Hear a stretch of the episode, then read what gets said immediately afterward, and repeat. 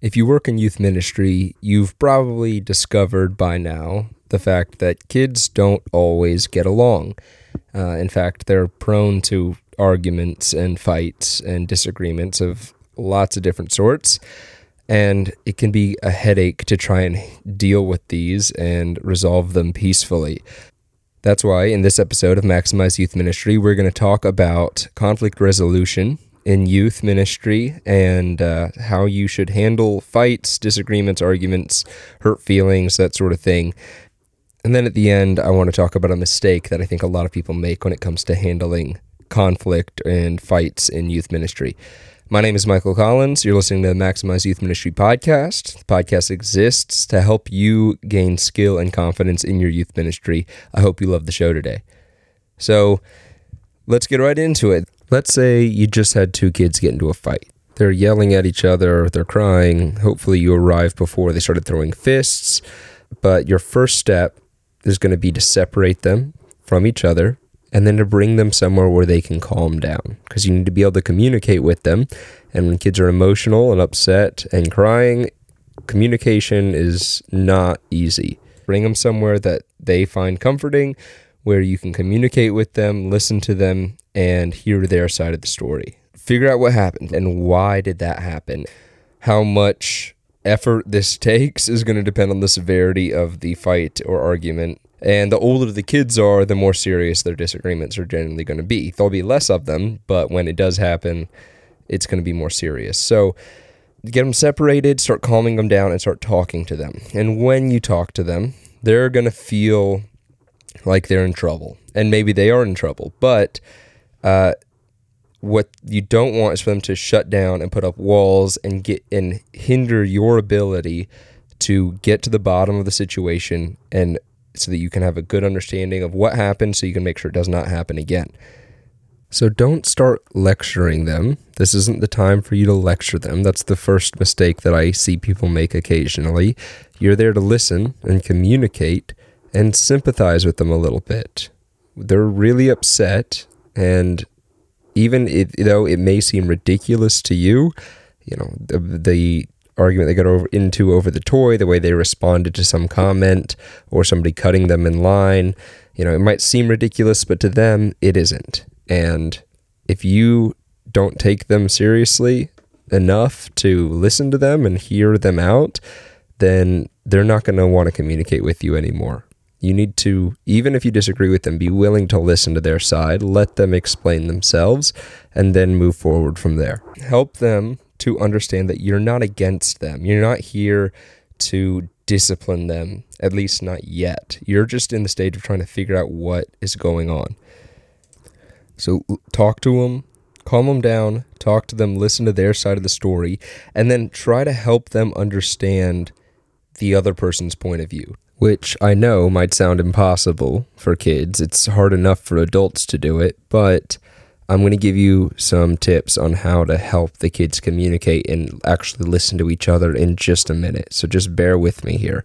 You want to start asking them questions, trying to lead them into thinking about how the other person might have perceived the situation. Why do you think Johnny responded that way when you did X, Y, and Z? Or why do you think he got mad at you for doing this or that or whatever it is just uh, start to get them prepped to communicate with johnny or jack or whoever they're going to be talking to uh, before you bring them back together and reunite them and have them actually do it for real. You just want to get their brain starting to think or trying to be open to the idea of, hey, maybe there's another way of looking at this situation. And then you also want to try and help them understand how their actions, the way they responded or reacted, might have made the situation worse, and why that is a bad idea to escalate conflict.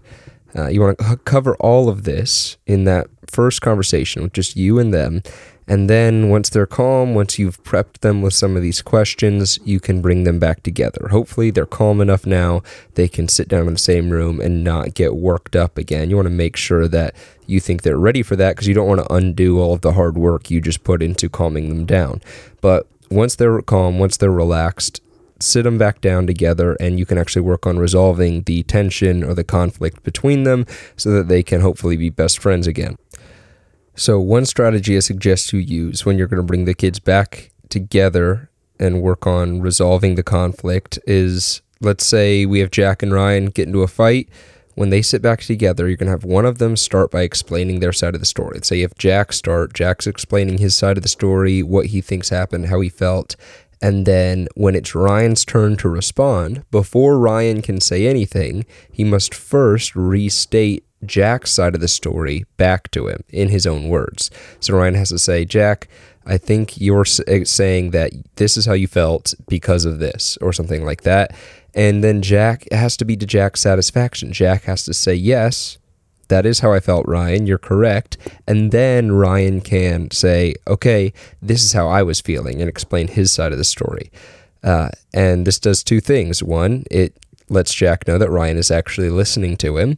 And two, it makes sure that both of them are actually understanding each other. Ryan is actually understanding and responding to what Jack said, and he isn't simply saying whatever he thinks will win him the argument and let make sure that you as the leader see Jack as the bad guy and he as the victim who needs to be defended. It's a great strategy even for adults. I mean, we do the same thing. And when an argument happens, we're not listening to each other. We are thinking about, okay, what am I supposed to say next to win the argument? And winning an argument is never a good idea if you are wrong, which we are wrong sometimes. So have them state back to the other person the other person's point of view before they are allowed to respond with their own. Uh, and then you can go back and forth this way until hopefully you start to make some progress and they start to understand each other. And you guys can then, as a team, come up with a plan on how to keep this from happening again. Make sure that they both verbally agree to the rules or to this plan that you put together moving forward. And then you know that everybody's on the same page and you're not going to have, hopefully, not going to have anybody really upset because their expectations were broken or they feel like it's unfair because they agreed to it. And then if somebody does break the agreement, you can handle that situation separately. And it probably will be a lot simpler because you've all agreed to the rules together. And if somebody breaks them, they knew what the rules were. They knew what were clearly, they were clear, they knew what the rules were because you clearly outlined them together. You know that they knew what the rules were, and you just have a matter of discipline and not of major conflict resolution. And this can be difficult, I know. You're probably sitting there thinking, okay, how in the world am I supposed to get kids to coherently state their side of the story and not just burst into tears and start screaming at each other again. I never promised you it would be easy, but there I do have another tip to help you with that. And that's to have them write things down first. Making them write down their side of the story will help calm them down, help them use their brain to think through their own emotions, their actions, their thoughts, and understand all of those things better so that they can then communicate them more effectively with you and with the person they're in a disagreement with when you're actually writing words on paper, you have to think more about what is it that you're actually trying to say. You put effort and thought into communication instead of just letting your emotions take control and throw words out of your mouth. And communication is key to this entire thing. And kids don't always find it easy to communicate, which is why we have to help them. Hopefully, if you can do this and you can help them communicate clearly and understand each other, then that will resolve the problem and they'll be able to figure out what happened, what went wrong, and how to keep it from happening again. And they'll forgive each other and they'll move on. They'll be best friends for the rest of their lives. That's the ideal situation. However, it doesn't always happen. Sometimes you have kids that just continue to butt heads, teenagers that continue to butt heads. They just don't like each other, and you're struggling every day to get them to get along. Worst case scenario, if you have to, you can have them agree with you and with each other on how they're going to handle it next time they disagree. Or if they both acknowledge that they always fight over this or that, you can have them agree with you, everybody together, again, that they are not going to engage during this activity. They're not going to talk to each other or they're going to stay away from each other at this time or whatever so that they don't argue again. And usually they'll be willing to agree to that. And that's not ideal, like I said, but it is better than a fight breaking out or more and more and more conflict. And then hopefully, as time goes on, they the wounds are not quite as fresh. They're able to forgive each other and can be friends again. But not always, you know. Um, if you have to do that, that's better than just sending them back out into the world or into the the game or the activity or the ministry with no plan for the future. You want to make sure you're ending with a plan on how to keep this from happening again in the future. One mistake that people make occasionally that I want to make sure we covered here is you never want to believe one child or teen over another. So you never discipline or correct bad behavior based off of nothing other than the word of another child. What I mean is, if you have two kids that get into an argument and they both come to you with different stories, and one of these children is your best behaved student and the other one is your worst behaved, and you choose to believe your best behaved student because they generally tell the truth, and you don't believe the other one because they generally lie, those kids are still going to know that you don't have any other evidence and it's going to feel very unfair to the kid who lied and gets punished even if you're correct in assuming that they are lying and you're going to do some serious damage to your relationship with that student. You're communicating to them that, hey, this person has the power to get you in trouble anytime they want, even if you didn't do anything wrong, all they have to do is come and talk to me and I will believe anything that they say. And that isn't fair. Pretty much everything that I've talked about on this episode, I cover in way more detail in the Tough Case 101 online course. If you have not gotten the Tough Case system, I give it away for free right now. The online course that goes with it is only a dollar.